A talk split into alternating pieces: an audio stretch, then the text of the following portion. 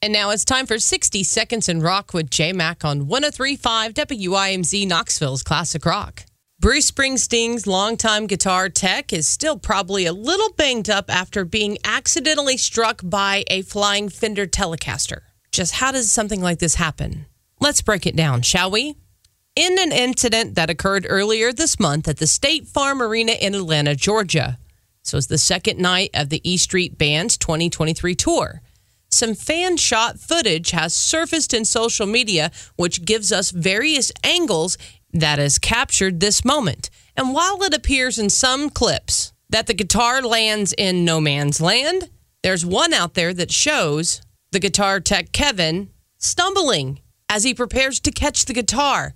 Bruce Springsteen then goes to check on his employee before returning to the mic, apparently happy that no lasting damage had been done. The video of the incident can be watched by texting the word HIT, H I T, to 76622. Again, that's HIT to 76622.